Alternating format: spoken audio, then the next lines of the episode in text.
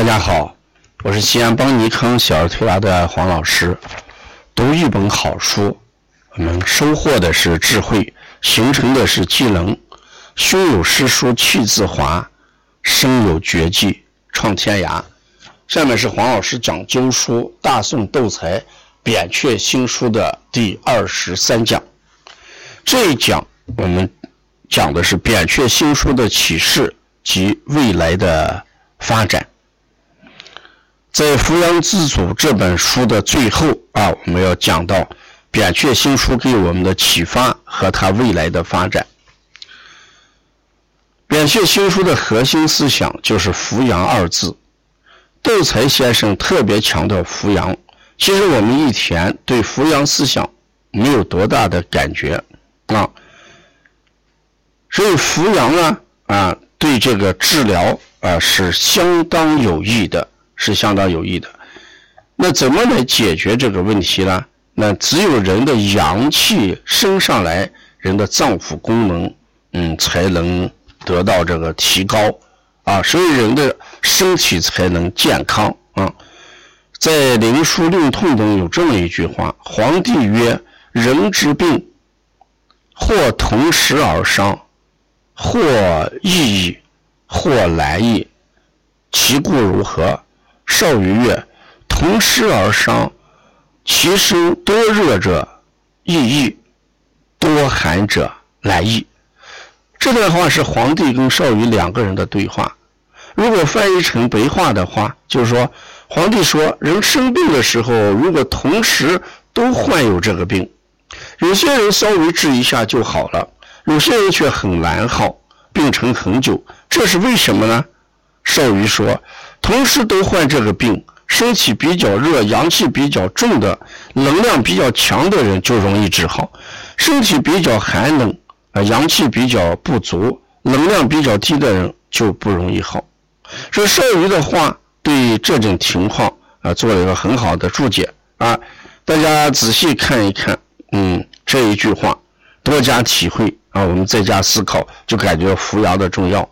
当一个人阳气充足的时候，生病稍微治疗就可以康复。而小孩子生病，扎几针或者吃一点药就好了，是因为他阳气非常足。而老人的身体比较阴寒，手脚冰凉，四肢不丰，对这种体质往往是事倍而功半啊，所以需要恢复阳气、补阳才是最好的方法。嗯。这里面我们扁鹊新书给我们的感想就是：首先我们要觉得八百年前的窦才先生是非常孤独的，他的官职不大，理论思想又得不到认同，所以在当时并不能够受到人们的敬爱。他在活着的时候可以说是横眉冷对，天福指，俯首甘为孺子牛。当然，这是鲁迅的一种自我幻想。前文跟大家讲的那个年代医界环境，邓才先生讲话又不是温良恭谦的那一种，稍微还带一点偏激。所以“俯首甘为孺子牛”是形容他外在的强硬而内在的柔弱。其实窦才先生是一位怀着柔软之心的医者，他诊治了这么多患者，努力帮病患脱离痛苦。这点上，扁鹊新书中有好多地方有所体现。我们在前面也说，窦才先生是一个菩萨心肠的人。佛家有句话：“欲为诸佛龙象，先做众生牛马。”意思，如果要成为成佛。要想成佛，要想成一代龙象，就要先为众生服务，走入基层，为苦难的众生付出，这样才能成佛。我觉得这句话很有意义，也是我们行医的座右铭。很多人认为我们没有必要做到如此，尤其是我们用外治法的时候，偶尔会跪在地上帮患者按脚的情况，或者因为帮别人推拿出一身大汗。啊，我在多年的行医里面也把这句话放在心里。有时候很多人都说我干嘛这样做没有必要嘛，但如果这些事对患者有益，哎，我就去做啊。所以这本书的宗旨是希望把窦才先生的学说传播给更多的人，给临床上做思考啊。这是林大栋先生关于扶阳之祖的，呃，他的这本书的一个初心吧。杜甫先生说：“千秋万世名，寂寞身后事。”所以扁鹊新书在这个八百多年嗯后出版，也是希望尽一份力量，把学士思想分享给大家，希望大家有所收获啊！这也是我们扶阳之祖最后一部分的一个内容。事实上，林大栋先生把这本扁鹊新书推点给大家，我呢用了二十四讲的时间给大家把这个解读出去啊。呃，解读的呢只是我们的一个心愿，呃，解读的是否准确，呃，这也是一个值得我们共同研究的话题。